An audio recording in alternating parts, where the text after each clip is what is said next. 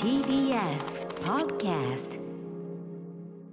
時刻は6時30分になりました。9月29日木曜日、 TBS ラジオキーステーションにお送りしているカルチャーキュレーションプログラムアフターシックスジャンクション、パーソナリティの私ライムスター歌丸です。そして木曜パートナーの TBS アナウンサーうないりさです。ここからはカルチャー界の気になる人物動きを紹介するカルチャートーク。今夜のゲストは白夜消防の森田修一さんです。森田君よろしくお願いします。よろしくお願いします。はい、森田修一さん、私が雑誌ブブカで2000年から連載しているコーナーマブロンの担当編集者です。番組ではこのね毎月末に雑誌の発売に先駆けまして、このマブロン最新回で私が取り上げている主に5曲をね、一足早く実際に皆さんに聴いていただくという企画をやっております。で、今回は明日30日金曜日発売の11月号で扱う曲なので、1日早く、発表ということですよね。ちなみに森田君ってさ、はい、僕のクーリオインタビューって読んだ口じゃないのかな。というかクーリオが死んじゃったんですよ。ニュースでネットニュースで見ましたけど、世代ですもんねちょっとね。インタビューはちょっとさすがに知らなかったです。あなたはもうね東海岸ヒップホップ派ですもんねやっぱりね。あ、そう、いや僕はどっちかというと西海岸のギャングスタラップが好きな方だったんで。あ、そうなんですか。あ、そっちだったんだ。あ、そうなんだ。そうですか。あ、そうかそうか。そうなんですよ。だから僕なんかを世代思いっきり世代なんで、結構ショックでしたけどね。あ、そうか。それ全然知らなかったです。どっちかってそっち派だったんですね。なるほどね。僕だってアイスキューブに憧れて、眉毛の形とか真似してたぐらいなんで。眉毛の形。もう釣り上がった眉毛。いつも怒ったような。マジでか。こんなに柔和なね顔をしていつも笑ってますけど。はい、すいません森田君よろしくお願いします。いえ、とんでもないです。はい。ということで今月もねいっぱいいい曲揃ってますんで、森田君と一緒にご紹介したいと思います。森田よろしくお願いします。よろしくお願いします。ここからはカルチャートークです。はい、私くじはですねブブカ2022年11月を明日発売ですね、ブブカに掲載されているマブロンで扱う曲を実際に聴いていこうと思います。ということで森田さん、今月も豊作でございましたね。いやすごかったですね。特にこの1曲目もう本当早くかけたいですよね。いきましょうかね、はい。この番組でも、ね、実はちょいちょいね話題にはしているんですが、何かと言いますと、ハロープロジェクトの曲なんですが、ハロープロジェクトのダンス選抜プロジェクト、厳密に言うとこれヘアサロンとのタイアップ企画としてね始まったユニットのようですが、リップというね L でびっくりマークで PP リップの、初のオリジナル曲シングルサンセットサマーフィーバーという曲をこれからかけたいと思います。この番組ではですね西寺豪太さん、ノンダリブスの西寺豪太さんが、プロデュースというかね、曲の制作に関わっている、作曲がノーナリブスの西寺豪太さん、とサナバガンのね、大木優太さんというねコンビでやってます。さらに本セクションがすごく豪華な曲なんですが、これはカルメラの、小林雄介さんがアレンジして、とにかくなんていうんですかね、ディスコ調の曲とか、はい、フィリー調の曲とかっていうのは、アイドルソングありますしハロプロもあるけど、この曲のゴージャスさ、豊かさ、本格感、一聴してこれ普段と違うぞって感じしましたよね。そうですよね。今回こういう特別プロジェクトだから成り立ったことかもしれないし、なんというか非常にきっちりかけるべきところにお金をかけたプロジェクトミュージックビデオもめちゃくちゃかっこよくて、途中ですねやっぱそのダンス選抜プロジェクトというだけあっていわゆるソウルトレインというね番組がありましたから、あれでもあるようなダンスシークエンスというかダンスの、ね、ところがこう途中出てきて、それも楽曲としてもめちゃくちゃそれこそかっこいいところですし、そうですね、ミュージックビデオでそこでみんなが次々踊るところもう死ぬほどかっこいいんだよね。でダンスショットバージョンみたいなのも出てるんで、両方楽しめますね、はい、ということでまずは曲の方を聴いていただきたいと思います。リップフロムハロープロジェクトダンスチームでサンセットサマーフィーバー。はい、ちょっとなかなか切りどころがない曲なんですけど、はいリップで、サンセットサマーフィーバーを聴いていただきました。めっちゃいいですよ ね音楽とダンスそう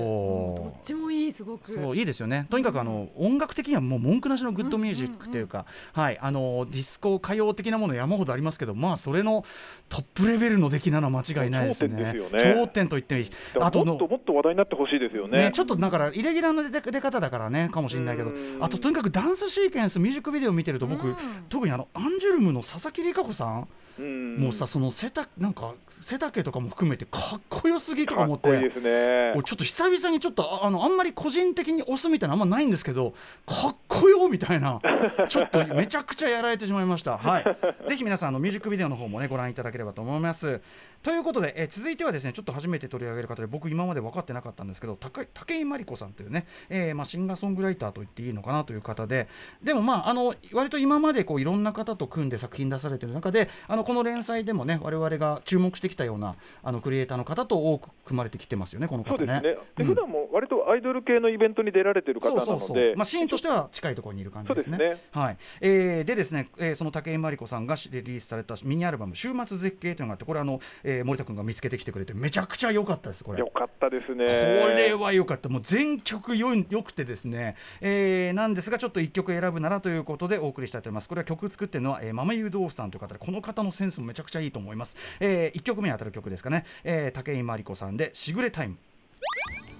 はい、高井メルコさんでしぐれタイムをお聴きいただいております。まあなんていうかテクノ歌謡の超センスいい感じっていうか ね、はい。他の曲でもこの曲はちょっとなんかボカロチックなちょっとあえてデジタルな歌い方ですが、他の曲だとまた全然違う歌い方とかしてて、はい、武井さんすごく、武井さんもでまたあれなんですよね、フリーランスというか、そうだよね、その事務所所属されてない方なんで全部自分でだからそのトラックメーカーとかにオファーかけて、だからそのチョイスがまずセンスいいしさ、そうなセンス最高ですよ ね。こういう方がだから今回の今のマブロンのなんていうかな一面白いところになってるかなという、自分の良さを自分で分かってるっていうのはね、分かってるし自分でちゃんとこう、そうなんですよ、そうなので、はい、竹村子さん今後ともちょっと作品注目していこうかなと思います。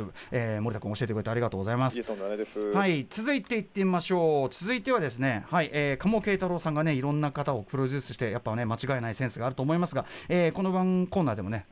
毎月のように紹介してますシルゴグリンゴというね、グループの新譜を紹介したいと思います。作編曲は、サナバガの大林良三さんね、ですよね、マイナーマインドさんとかの、ね、プロデュースでもおなじみですが、今回作詞に富山由紀子さん、ね、寺島由布さんの、ね、曲とかやったりしてましたよね、この番組でおなじみ富山由紀子さんが作詞に参加してと、ということで、まあ、シルコグリンゴ なんとなく90年代のレイドバックチューンみたいなところでなんとなく色がありますよね。うん、今回は、の曲はまあ本当になんか夏の終わり秋の始まりにぴったりな一曲、シルゴグリンゴらしいというのがもうすでに確立されている一曲かと思います。シルゴグリンゴでサンセットサンサバ。ちょっとねここは G ファンク調もねちょっと入ったりしてる感じですかね。僕はボロですよ、はいでストライクG ファンクストライク、はい、ということでシルゴグリンゴでサンセットサンサラ。まあねそんな場所にそんなに行ったことないけど夏の終わりの海の夕暮れにぴったり、うん、夏の終わりの海の夕暮れにお前行ったことあんのかっていう疑似体験頭の中にある光景ですけど、ね、でもいいよねこの季節ぴったり感ありますよね、うん、続いていってみましょう。続いてはですね、メゾンオテラというですね、5人組ならぬ5物組5物組セルフプロデュースお寺アイドルグループそういうことか。5物組って何なの、何なんだよってことなんですけどまあそれだけ聞くとすごいなんかギミッキーな感じしますけど、うんうん、なんとこれですね曲プロデュースね楽曲プロデュースというのがザッツオールフォークスさんという、この番組だと桐生千有さんの ね作品でいろいろねおなじみの、ザッツオールフォークスさんが楽曲、そして作詞曲の方を、雫田海さんが手掛けていて、まあ聞けばやっぱり桐生さんとも通じるちょっともう今の他のなんていうかなアイドルのみならず他の音楽トレンドとも全く孤立なんていうの関係の独立した独自の世界観で、それがまたかっこいいんですよね。すごいですよ。なんかもう60年代のブラジル音楽みたいな。そう音像とかもすごいですよね。アナログな音像とかも今までかけた曲とは全く違う感じがするんじゃないかと思います。お聴きください。メゾンお寺で、優しさの残りが。はい、メゾンお寺優しさの残りがということでね、こうちょっとボッサ調アンニュイな感じで、音像もなんかこうアナログでねちょっとこうローファイな感じが今の音楽潮流とまた全然独立した良さをね、なんかもう我が道行く感じですよね。なんかもうお寺ギミックとは全くなんか無縁の感じですけどね、ご仏組古川剛さんめちゃくちゃツボだということで気に入っていただいております、はい、曲がだよ、仏がじゃなくてね曲がツボだということなんでね、はい、こんなのも入れてみましたということで、ちょっとしっとりした曲が並んだところで、早くも最後の曲でございます。すいません、ここのとこ最後の曲は必ずもう佐々木喫茶さんの曲ということに